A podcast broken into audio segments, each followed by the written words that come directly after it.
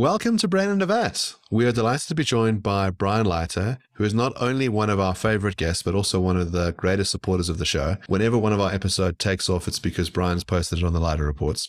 And we are going to be talking about quite a spicy topic, which is Supreme Court and abortions. We're going to be talking about Roe and we're going to be talking about Dobbs. Brian, would you like to start with a thought experiment? So I'm going to start with the, a kind of philosophically abstract thought experiment, but it's one I think that will ultimately is relevant to what's going on in, in Dobbs and the general philosophical question about the moral permissibility of abortion. Suppose you're faced with the choice of saving the life of one day old zygote. All right. So fertilized egg in popular parlance, or the life of a 25 year old human being. And the question is, what's the moral status, moral question involved in that choice? Now, one possibility is, of course, that they both have an equal moral claim to live, right? Such that assuming there's a moral duty to save life, there's a genuine moral conflict here about what to do. Another possibility is that the one day zygote doesn't have any rights and certainly doesn't have any rights that could possibly compete with the rights to life of the 25 year old person. In that case, the only morally correct thing to do would be to save the 25 year old person. As we'll see, there is one kind of anti abortion position that views this thought experiment as presenting a genuine moral conflict, that it really isn't clear that you should save the 25 year old rather than the one day old zygote, that their moral status and their moral claims are completely equivalent. Right? Now, that's not my view. And as it turns out, it's pretty clearly not most people's views, but it is, I think, an intuition that underlies an important aspect of the anti abortion position, which you know, has new life breathed into it by the Dobbs decision, even though, just to be clear, Dobbs doesn't decide that one day old zygotes have a right to life. Dobbs only decides that there is no constitutional prohibition on banning the killing of a one day old zygote. So I take it that we are in agreement that the one day old zygote doesn't have the same moral standing as the 25 year old, not zygote, but person. But now the person who doesn't hold an extreme anti abortion stance, but a moderate stance, they say abortions after a certain period in the womb, let's say it's after the first trimester, yeah. that has the same moral status as the 25 year old this objection that you have doesn't apply there. It's avoided by less extreme anti abortion stance. I, I think that's correct. I mean, let's take it even a little bit further, right? I mean, if you're confronted, do you save the uh, the newborn baby or the 25 year old? That's a morally hard case, I think, for most people. If the baby hasn't been born but is in the third trimester, you're going to get slightly different views that question genuinely arises in case where continuing the pregnancy will result in the death of the mother. And there, the law generally and probably will continue to favor the mother. So it's starkest in the original hypothetical situation that, that I propose. Part of the difficulty of the abortion issue is a general philosophical question framed just in terms of when does a right to life arrive on the scene? There are other ways of framing it in terms of the equality of women and issues we'll probably touch on, but just framed morally that way, the dilemma is precisely Jason, what you identified, which is that we get the easy cases. The baby has a right to life. Infanticide is off the table. And then the challenge for the person who favors abortion is to work backwards from that and explain where the line is supposed to be drawn. And my view is, is, is that I don't think there is actually a principal place to to draw the line that we have here a version of the old philosophical paradox of the heap. So if you don't mind let, let me just say a, a, little bit about that. So the paradox of the heap is if you have one grain of sand that's not a heap of sand. And a heap of sand is just a whole lot of grades of sand. We don't know how many. And the paradox is well if you add enough grains of sand to the one grain, at some point you'll get a heap. But we can't actually identify the point at which that one extra grain added to the ones we have turns it into a heap of sand. So the concept of a heap of sand is kind of vague in this regard. We just don't know when it moves from being just some grains of sand to being a heap of grains of sand. And I think something very similar goes on in the abortion context. We have very strong intuitions about the baby case. And most people, I think, have very strong intu- intuitions about the one day old zygote case, which is it just doesn't have the same moral standing as the baby or the person. But then we have the in between. Jason, you threw out the first trimester. I mentioned the third trimester, right? And there it gets very tricky. Right? The anti abortion people say, well, the issue is a kind of potentiality. The one day old zygote is a now a potentially going to be a 25 year old person unless murdered. And the difficulty with that is that the same thing is to be said about the semen that gets spilled on the floor. If instead it had been used to fertilize, the potential 25 year old person in that semen that ended up on the floor never comes to be.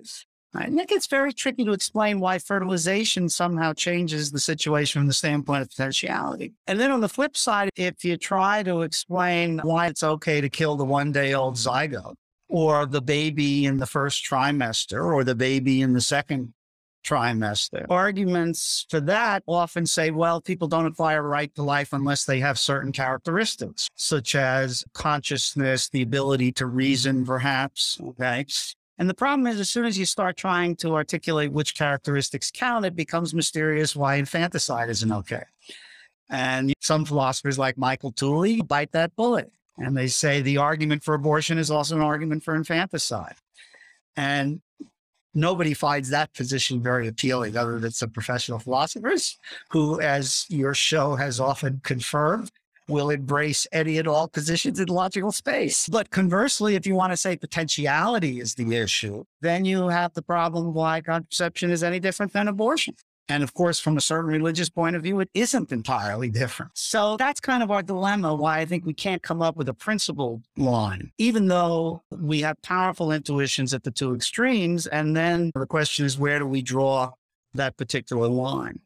And in effect, what Dobbs says, I mean, the nicest way to put what Dobbs says is it says it's up to the state legislatures where they want to draw that line or whether they want to ban abortion altogether. Dobbs, of course, does not create a right to life for the one day old zygote. It says it's up to the political process. And the political process is, shall we say, sometimes a bit vexed, but that's where Dobbs leaves us in the United States. So that's the big point of departure from the Roe court. In Roe, what you have is these nine judges saying, We think we have an answer. And our answer is in this particular rubric. We're basically going to draft legislation. We say up until, I think, 24 weeks, no problem whatsoever. You can have an abortion on demand. And after that, then you can take into account other factors like the health of the mother or the health of the child. But that's quite an unusual way to produce abortion rules. So in South Africa, abortion was illegal up until 1996. We were run by an apartheid government, strong Christian nationalism, strongly felt that abortion should be legal, barring some rare exceptions. And the change doesn't happen through a court process. The change happens through legislation.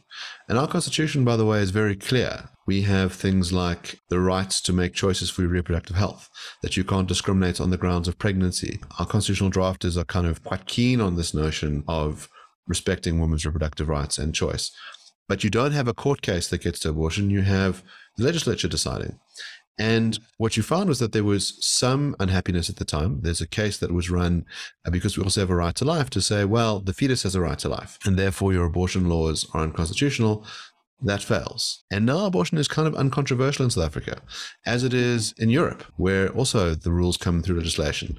And the rules in Europe are something similar to South Africa's, which is up to 12 weeks on demand. Up to 20 weeks, then you've got to start having stronger reasons. In South Africa, it's things like your economic status or your social status. And after that, then it's the life of the mother stuff. Yeah. And it seems that part of the difficulty with Roe and why abortion has been such a controversial topic in the States is that you can't undo this decision of the Supreme Court without going back to court. And so, what do you do?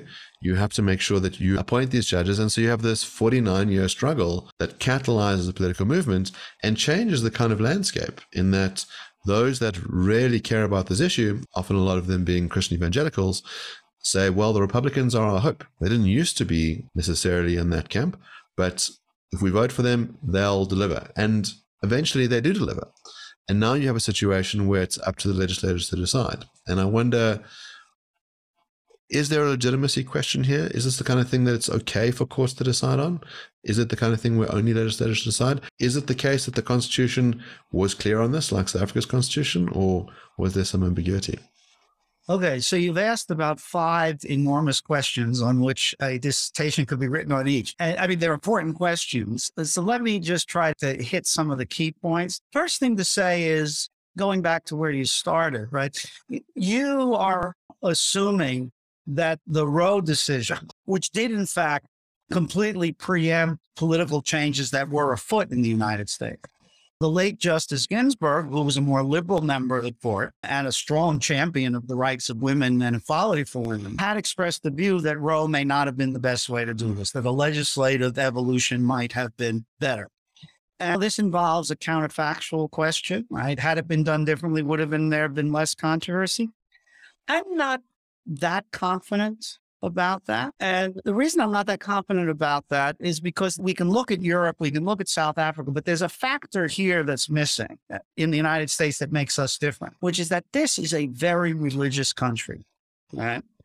This is a very religious country. The only correct and rationally defensible position is atheism, and it is a minority position, it's fair to say, in the United States and I would be tarred and feathered at certain you know, bars for expressing that view. But then on top of that, it's not just that it's very religious, it's that about a third of the religiosity is of an extremely conservative kind. And again, I don't think this is true in South Africa. You'll correct me if I'm wrong about this. It's certainly not true in Europe. And what happened politically in the United States, the big change over the last 50 or 60 years, I like to say Franklin Roosevelt was president from 1932 to 1980 in the sense that Roosevelt's kind of New Deal, this sort of kind of social democratic vision that Roosevelt had, prevailed and was shared by the Republican Eisenhower, was shared by Nixon. It was shared by everyone. Reagan changed that, right? Around the same time, Thatcher changed it in England. And one way Reagan did that is that the Reagan Republicans mobilized conservative religiosity for political purposes. And that's the big variable here. Whether that wouldn't have produced as much political strife, in part because the Republicans wanted to mobilize people of conservative religious disposition. Many of them historically, prior to what was called the moral majority, this was Jerry Falwell, an evangelical preacher, his organization that was pro Reagan. Prior to that, many very conservative Christians just viewed politics as beneath their dignity, right? With their concerns, the soul, they're not going to get into politics. And that completely changed with Reagan. So it's hard to predict whether the legislative process might not have produced a better outcome. One of the ironies of Dobbs is we're going to find out because this is now being kicked back to all the state legislatures. And it's probably going to have an effect on the midterm elections for the U.S. Senate and the U.S. House of Representatives. Because one thing we've known all along is that it's only a small minority of the population that thinks one day old zygotes have a claim on a right to life. And that the majority of the population favors a right to abortion under some circumstances. I think it's a small percentage that would endorse the Roe formula wholesale, but most people favor some choice in this matter. So what you describe as a South African rule, I suspect many people would find congenial here. I wouldn't be surprised if you got a strong plurality that said up to 12 weeks or 15 weeks on demand. After that, some restrictions. There could be circumstances where it's permissible third trimester, very few, if any, exceptions, that kind of thing. I'm sure that would garner a fair bit of support. You also suggested, Mark, that, you know, because of Roe, this decision, you always had to go back to court to deal with. And in one way, that's true, though it is worth noting the states have been chipping away at Roe for a very long time. Now, they would typically be subjected to court challenges, and every now and then the Supreme Court would step in and give the okay. And the big compromise was 1991's Casey decision, which declined to explicitly overrule Roe, though it did kind of toss out the three trimester framework of Roe and substituted a new framework, which is an undue burden on the right of the woman to choose to have an abortion. And that was compatible with lots of burdens, it turned out. What wasn't possible without Dobbs was a complete and total ban on abortion. You couldn't do that. And you arguably couldn't do even what Mississippi had proposed, which is a complete ban after 15 weeks. So, yes, it did have to go back to court. And now it really has been thrown back to the politics. And we'll have a way now to test, at least in the United States, whether this results in a unprincipled but compromised resolution that a majority of people can live with. And that remains to be seen. Now, the final point you touched on, I do want to say something about is this question of legitimacy. And the legitimacy question is always tricky. The philosophers tend to construe it in terms of whether or not the actions of some branch of government are justifiable or morally defensible in some principled basis. But the whole history of the world, of course, shows us that has nothing to do with the sociological sense of legitimacy, that unjust indefensible regimes can nonetheless be perceived as legitimate. And something similar, I think, is true with the courts there's two bodies of literature on perceptions of what I was calling the sociological legitimacy of the courts. That is, will the people accept the authority of the courts? One empirical literature suggests that whether people view a court decision as legitimate turns entirely on whether they think the court reached a decision that comports with their moral and political views. And I think there's something to that. Another body of literature shows that at least for individuals in court, fairness of process dominates as the criterion of legitimacy. So that even if they don't win as an individual litigant, if they feel they were heard and treated fairly, they will accept the outcome and say, okay, that's just the way it is. Now, I think in the abortion context, what's driving this is the first kind of sense of legitimacy. So, for a certain portion of the population, the Dobbs course is now fully illegitimate because of this decision. And for another portion of the population, the second last, we have a Supreme Court that really adheres to the law. Okay, so I'm not a pro lifer, but I, I, find myself just having to adopt this stance just to challenge you a bit. Okay, yeah. so so if we take your position that the one day old zygote is not a person, or at least doesn't have the same moral status as the 25 year old, and we also agree that the baby has significant moral status and that committing infanticide is a very bad wrong, and we agree that it's vague where the moral status kicks in, somewhere yeah. between the one day old and the baby. Does that not support an anti abortion stance, which says at risk of committing murder, we should ban all abortions because it's happening somewhere in between there. We don't know where it is. So we better get rid of all abortions because all abortions could have the same status as infanticide. So doesn't it support that sort of anti anti abortion stance? So I'll tell you why I think the answer to that is no. I mean, I don't think rules should be organized around possible moral wrongs from the standpoint of a particular moral outlook. So I'm quite confident, given my moral starting points, that it's not wrong to kill one day old zygotes. It's not wrong to abort babies in the first trimester. It's probably not wrong to, uh, morally wrong to abort them in the second trimester. I don't have firm views about that. I get a little more uneasy in the third trimester, but I can see it's more arguable there. Now, somebody with a different set of moral starting points, someone who thinks that life begins at conception, as they like to say, they have a good moral reason to prefer a total abortion ban.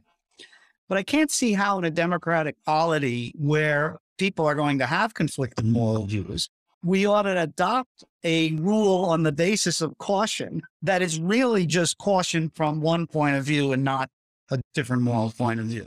So I don't think we get there with that kind of consideration because I don't think there's any risk whatsoever just like I don't think there's any risk God exists.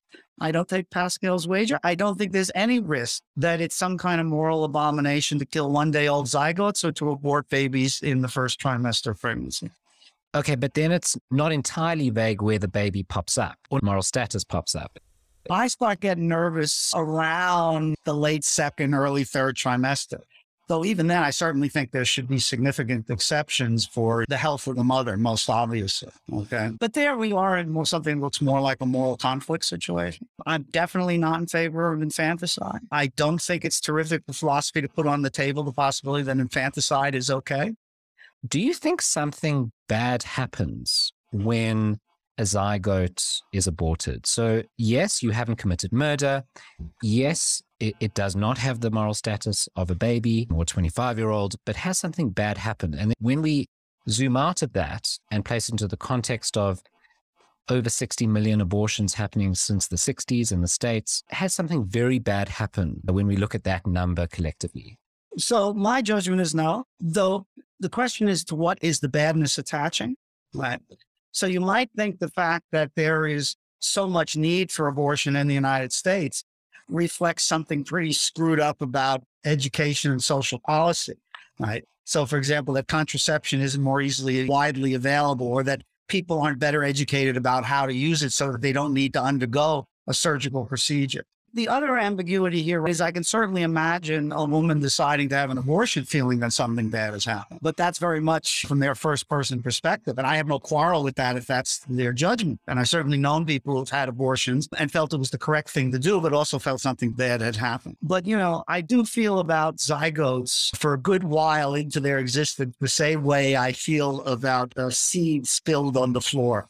Total matter of moral indifference, no moral significance whatsoever. But I can't give give you an argument why that's the only correct view about this, because as I think a lot of moral judgments are fundamentally expressive about attitudes, and we may not be able to rationally adjudicate. But that is kind of my intuitive starting point on this. So I would say no, nothing bad has has happened just in virtue of the abortion. So I think there might be a couple of moves that show that people have sympathies for a bad thing happening. The one might be someone who has a miscarriage at let's say 12 weeks, that they feel like they've suffered a loss, um, that they mourn uh, the death of the potential or of the being itself. The other one is that you can imagine an artist like Marina Abramović saying, What I'm going to do is fall pregnant deliberately. I'm going to buy sperm from the sperm bank until I get to whatever Brian's level of comfort is, so 12 weeks or 20 weeks.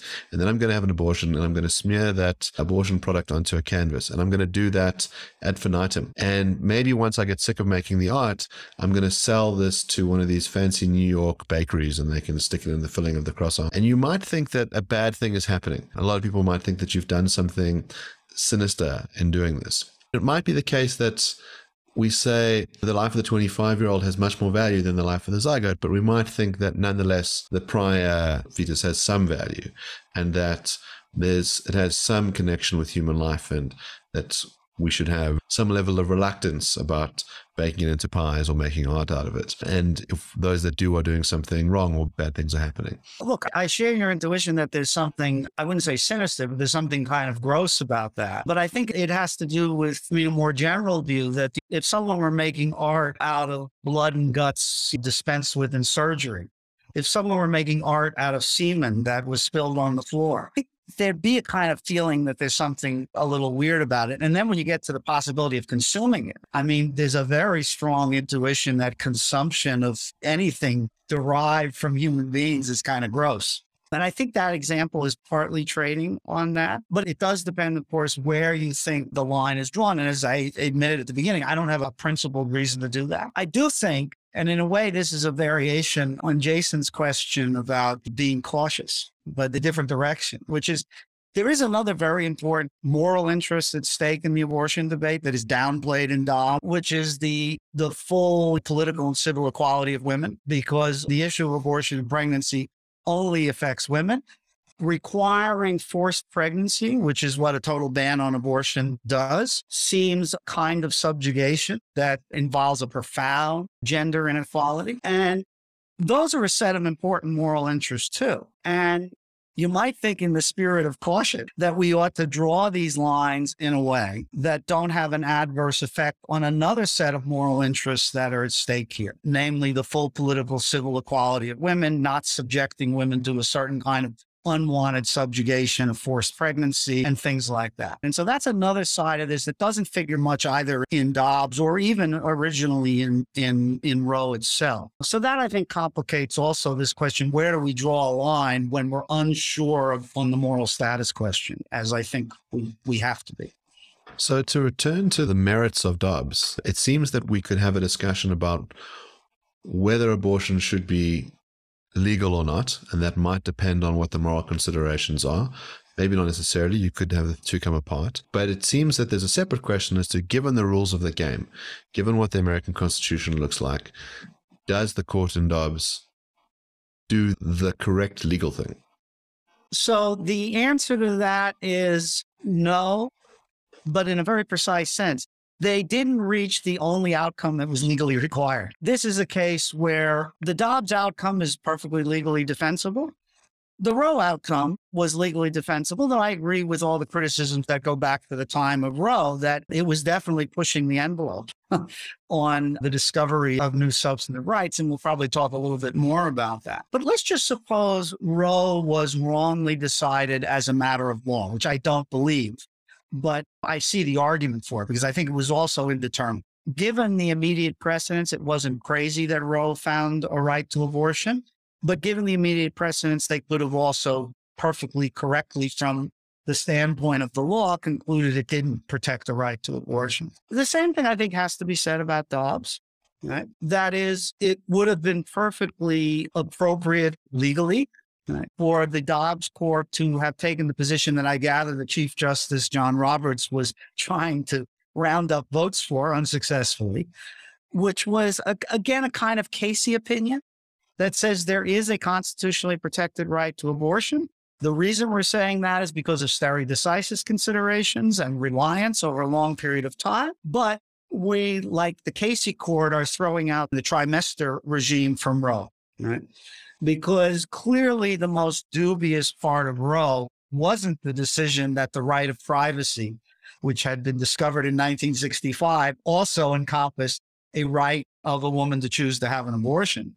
The most indefensible part was the then legislative specificity of the right that the court drafted. A more modest opinion would have found the right to abortion and maybe sketched out some broad parameters, maybe drew the line at 12 weeks like South Africa or 15 weeks like Mississippi, and said there regulation is impermissible. So if the right means something, right?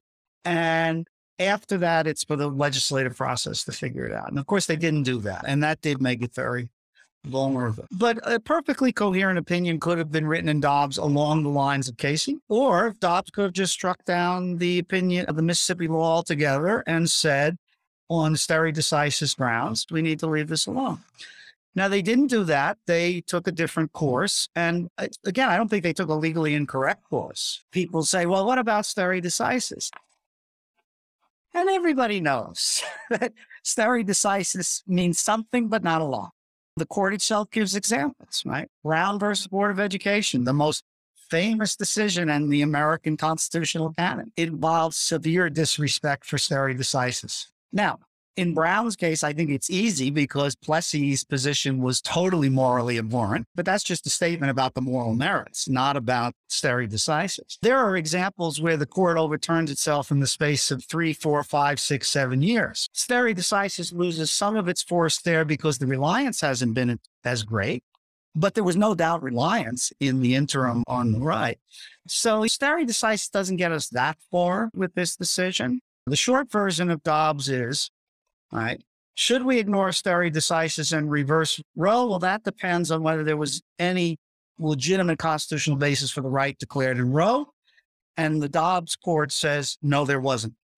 And they do that by framing it in the conventional doctrinal terms that American constitutional law uses under the heading of what's called substantive due process. The 14th Amendment of the Constitution prohibits deprivation of life, liberty, or property without the due process of law.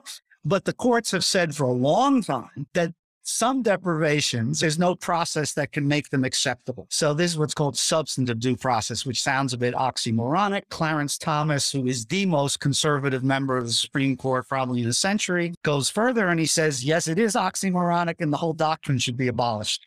Okay.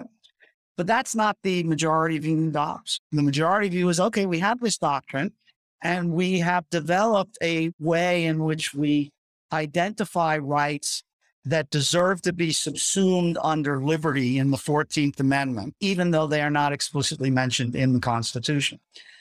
And of course, there has to be such a method, right? Because otherwise, there'd be no point to the reference in liberty in the 14th Amendment if all it meant was rights that were enumerated elsewhere. I mean, this is one of the oddities of the people say, well, abortion's never mentioned. Well, lots of things are never mentioned. And the framers of the 14th Amendment were familiar with the Bill of Rights. They could have just said there could be no deprivation of an enumerated right. right? without due process of law or set some other standard. But they didn't. They said liberty. So there's got to be some way of thinking about what counts as a liberty interest that can't be deprived.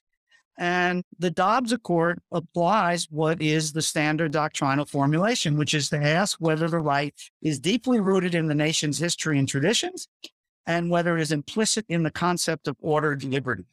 Okay. Now, the concept of ordered liberty is not like the concept of bachelor. It does not admit of a clean analysis. It's a kind of vague concept, as the court sort of admits. And most of the work in the opinion is done by examining whether the right of abortion is deeply rooted in the nation's histories and traditions. And it's quite easy to say, no, it wasn't. And the Roe Court itself didn't really claim otherwise. It made some references to history, but the Dobbs Court says the references were inaccurate. I don't want to get into whether it was inaccurate or not. The crux of the Roe opinion, and this is where I think this was legally speaking the most vulnerable part of Dobbs. The crux of the Roe opinion was that the right to abortion followed from the right to privacy that the court had recognized in 1965 in a case called Griswold versus Connecticut. Griswold concerned the constitutionality of a Connecticut statute that criminalized the use of contraceptives by married couples. And Justice Douglas, an old legal realist, and we've talked about legal realism before, Justice Douglas, who was always a bit freewheeling on the court, says that the right to privacy is to be found in the penumbra of the Bill of Rights. So the Bill of Rights prevents illegal searches and seizures, and the government can't quarter soldiers in your home, and it protects freedom of expression and freedom of thought in some sense, right? So hovering around all this is privacy. And then Douglas invokes in Griswold the rather horrible specter of the Connecticut state troopers peering into the marital bedroom to see whether the couples, and that does sound pretty outrageous right? Pretty outrageous. And then that right to privacy is then expanded to encompass the right of non married couples. A few years later, it is 1969 after all. Haight Ashbury, Woodstock, they need to use contraceptives too. That's the precedent on which Roe is based. Okay. And you can ask the question, well, how does that relate it? Well, because what the court is saying is that the due process clause protects the liberty of people to make certain kinds of decisions about their sexual lives and reproduction. And in a way that fits with some of the much earlier decisions. 1941 case Skinner says there's a constitutional right to procreate. The state cannot involuntarily castrate someone, which they were in the habit of doing then. This is the heyday of eugenics. One of the few good things Adolf Hitler did for us was discredit eugenics. But prior to Hitler, eugenics was very fashionable in intellectual and elite circles, including progressive circles. It wasn't just reactionary. You go back to the 1920s, and the court said that due process protected the right of parents to send their children to private schools and to educate them in foreign languages. The foreign language at issue, this being the 1920s, was German, by the way, not Spanish or Mandarin Chinese. But that right was established in the 1920s, again, under this rubric of substantive due process. Okay. But some of these clearly, there's a thread connecting them. It's a thread about reproductive autonomy, decisions about sexuality. Do you want to reproduce? Do you want to be able to have sex without having children? Do you want to have control over decisions about whether to have a family, when to have a family. And I think that's how Roe thought about it. And I think it's important to realize that Roe was also very much a product of the women's movement and the movement for women's equality that began in the 1960s. And there was a clear, and it seems to me correct perception that forced pregnancy of one half of the population was a kind of servitude and subjugation that was not compatible with full political and civil equality. So, what does Dobbs say about the immediate precedent? Dobbs doesn't say a lot. Dobbs just says they're not relevant because, unlike the abortion context, they don't involve potential life. They don't involve potential life.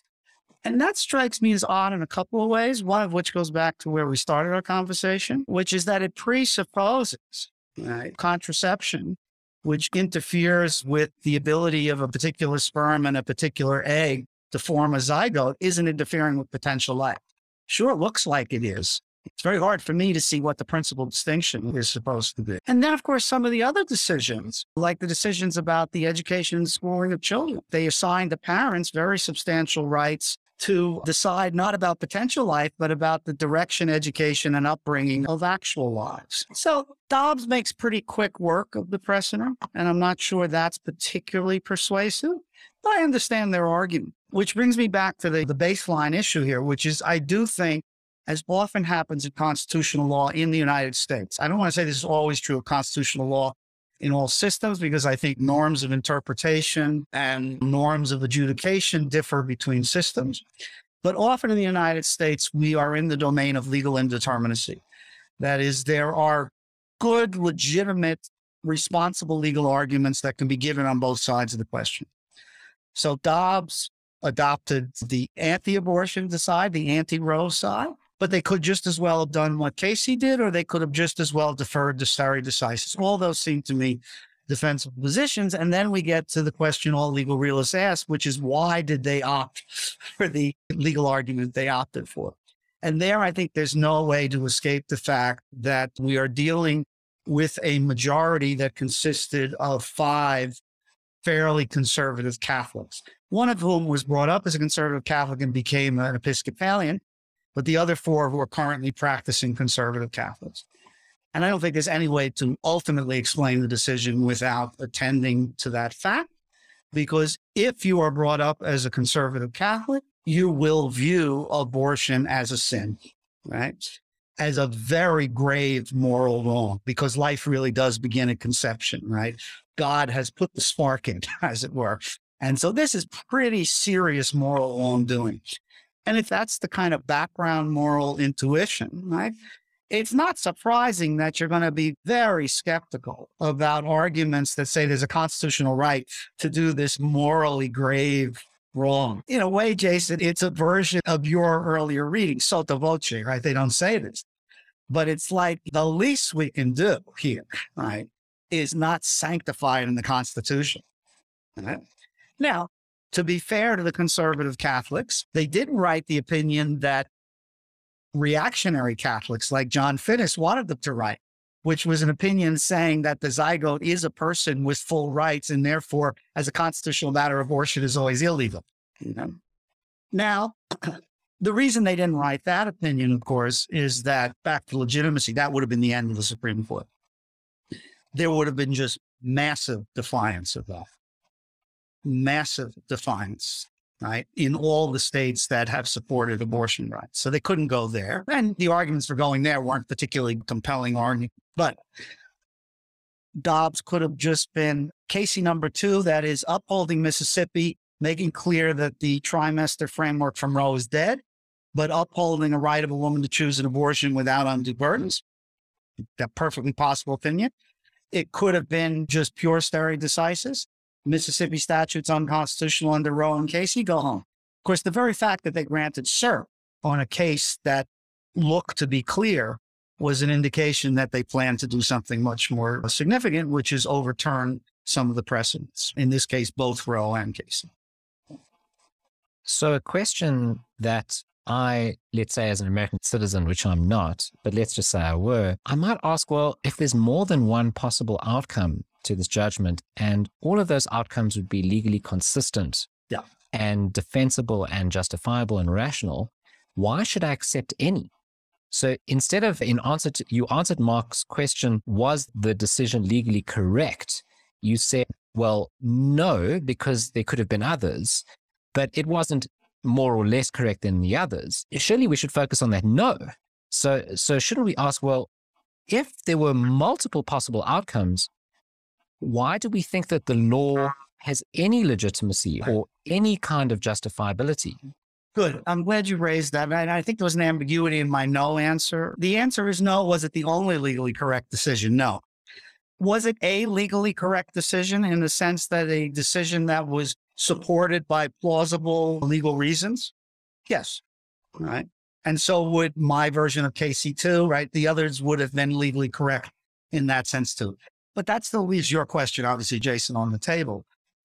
So, why should we accept the legitimacy of a decision by a court when there is another decision that also would have been legally correct? There are some jurisprudential views in which the answer is we should. That's Dworkin's view. Now, Dworkin, of course, thinks there's only one legally correct decision here, not the Dobbs decision. So he wouldn't have given my answer in the first place. Is Dobbs is legally incorrect and morally incorrect. Indeed, it's legally incorrect because of its moral incorrectness, because Dworkin had a way of mashing all these things together. So that's not my view. I mean, I think Dobbs is a morally bad decision, but that's got nothing to do with its legal correctness. It has to do with my moral views about the abortion question and about the immediate deleterious effects on the well-being of a lot of especially poor women in many parts of the United States. But that's separate from the question we're talking about.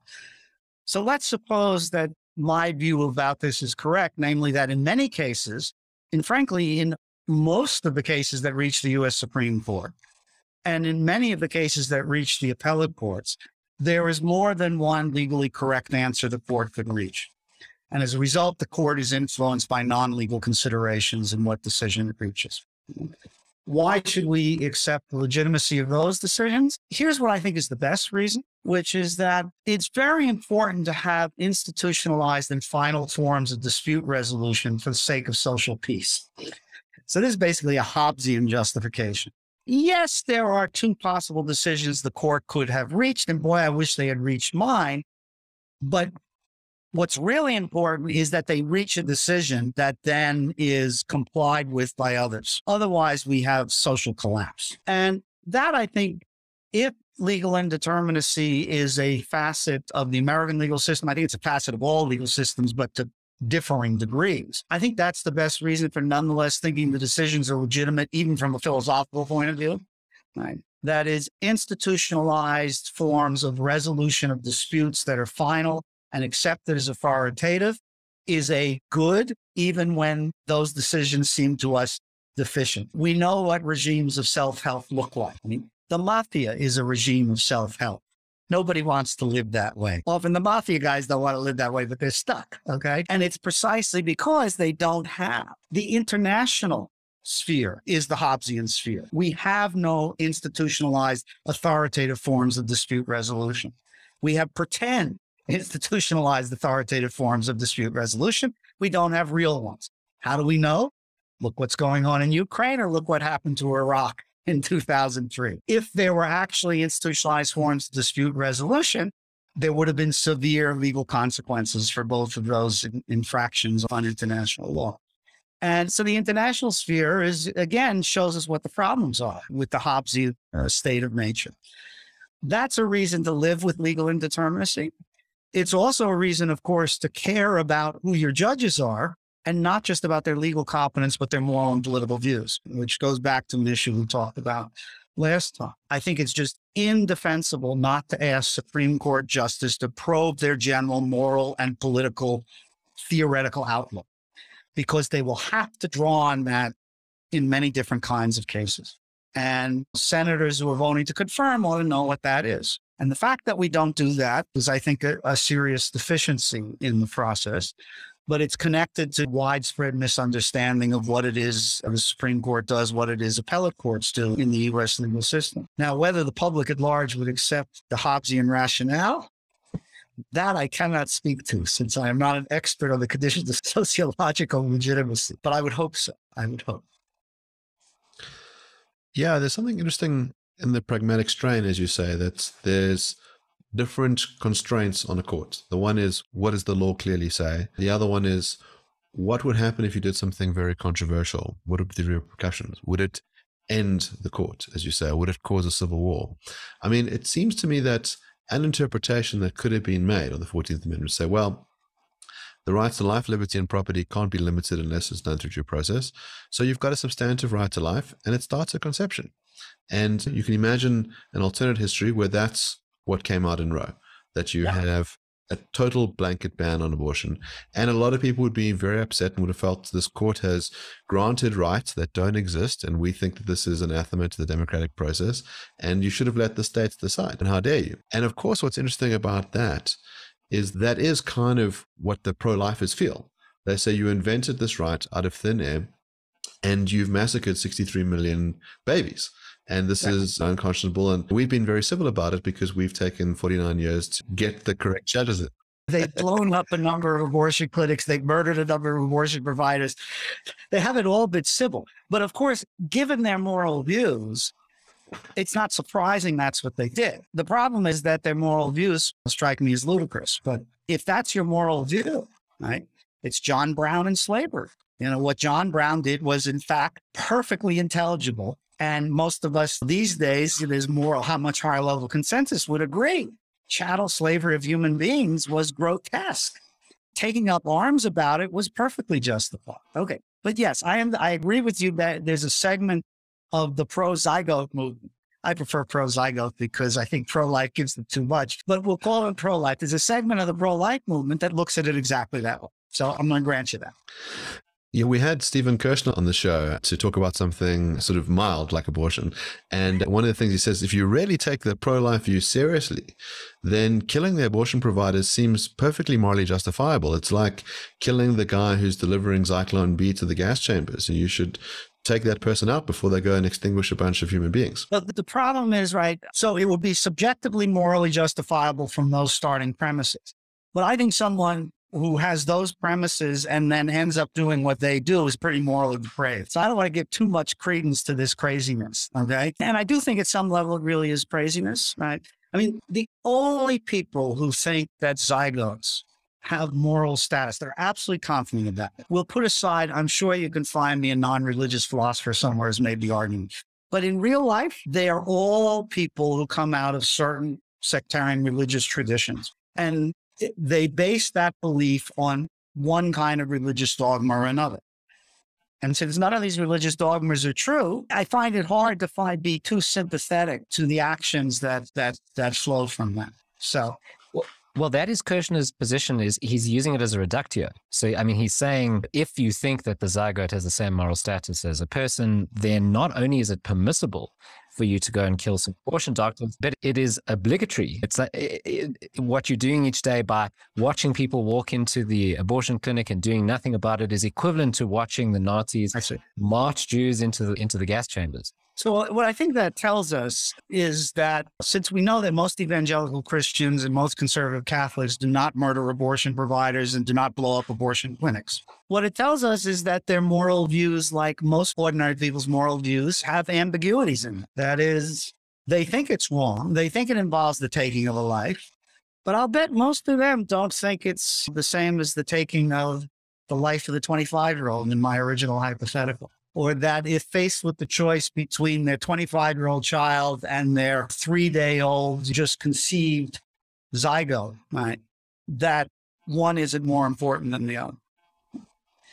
That's my sense when I have had conversations, not rigorous philosophical conversations with people, is they do kind of recognize these distinctions, but they give more moral weight to the interests or the rights of the zygote than would someone didn't share those religious presuppositions that render intelligible the idea that the zygote really does have moral standing.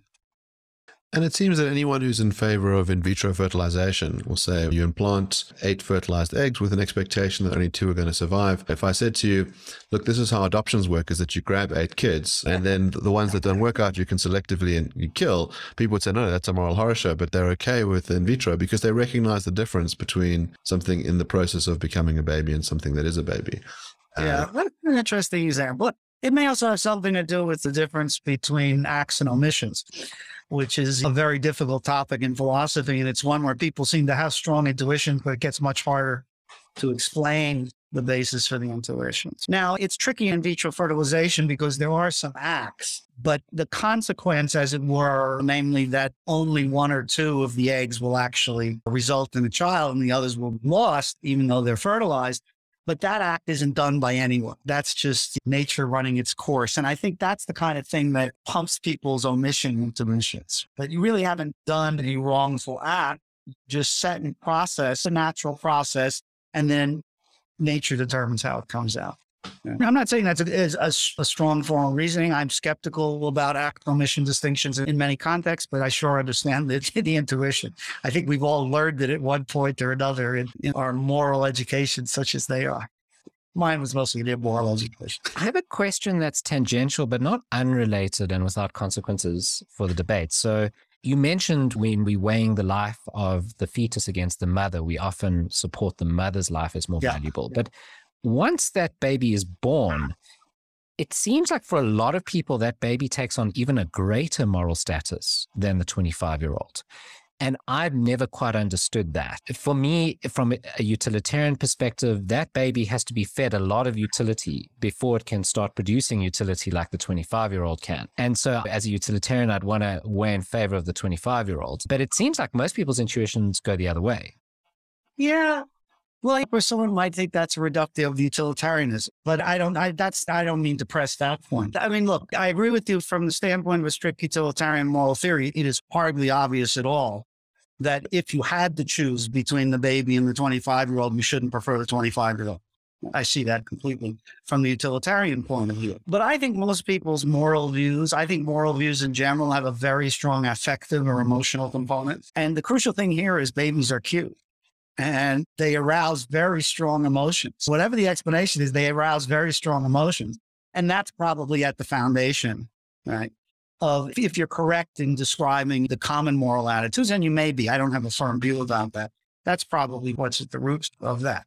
But if you operate with a, a serious set of utilitarian principles, I agree with you, it's not obvious how we should think about that. But then, of course, you know, if we operate from a really strict set of utilitarian principles, we may end up with circumstances. This is the Peter Singer view, where it's actually quite appropriate to kill the baby, even when there's no choice to be made between the baby and a 25 year old. Okay. This is goes back to what we said earlier. This is what gets Peter Singer in trouble in Germany.